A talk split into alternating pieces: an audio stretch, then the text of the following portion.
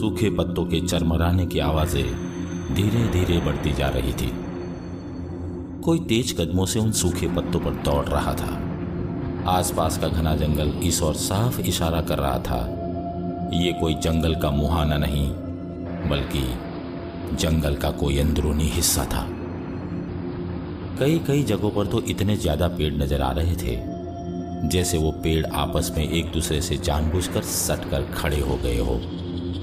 चारों तरफ़ से गूंजती कुछ डरावनी और अजीब सी आवाज़ें। अब भी उस व्यक्ति का तेज़ी से पीछा कर रही थी।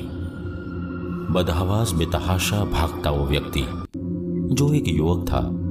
हाफते, लड़खड़ाते पूरे ज़ोर से आगे की दिशा में इस कदर भाग रहा था, जैसे उसका पीछा करने वाली वो कोई ऐसी चीज़ हो, जो न सिर्फ़ उसे नुकसान पहुंचाना चाहती थी, बल्कि उसे जान से भी मारना चाहती थी।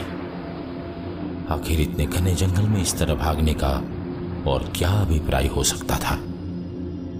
पसीने से लथपथ और कपड़ों पर लगा हुआ खून अब इस बात का साफ़ इशारा कर रहा था कि घटना ने अपना रुख किसी इंसानी जान की तरफ़ ले लिया था। तभी एक चीख के साथ उस इंसान का शरीर हवा में लहराया। अब ज़मीन पर किसी भी पत्ते की चरमराने की आवाज़ न थी, क्योंकि युवक का शरीर अब भी हवा में झूल रहा था। एक एक पल के साथ युवक की चीख बढ़ती जा रही थी। भरी दोपहरी में इस घटना को उन पेड़ों के अलावा और कोई नहीं देख या सुन पा रहा था। वो पेड़ जो बुद्ध की तरह खड़े हो सकते थे, पर वो उसकी मदद करने में किसी भी तरह से सक्षम नहीं थे। मैंने मैंने कुछ नहीं किया, कुछ नहीं किया। आखिर ऐसे भी क्या दुश्मनी है मुझसे? मैं मैं तुम्हारे आगे हाथ जोड़ता हूँ, मुझे मत मारो, मुझे मत मारो। उसकी लड़खड़ाती ज़ुबान किसी से अपनी ज़िंदगी की भीख मांग रही थी।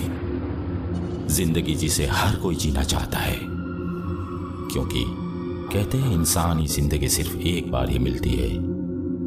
ऐसी ज़िंदगी जिसे कोई खोना नहीं चाहता, और एक ऐसी ज़िंदगी जिसमें इंसानी रूह तो शरीर त्याग कर सकती है, पर यह शरीर अपना मोह माया नहीं छोड़ पाता। जंगल में युवक की चीख मौत में बदलती रही और प्रत्यक्षदर्शी बूथ से खड़े वो पेड़, सिवाय उस युवक की मौत के तमाशे को देखने के अलावा कुछ न कर सके। शाम होने लगी थी। सूरज अब डूबने लगा था। युवक की लाश अब ज़मीन पर खून से सनी हुई पड़ी थी।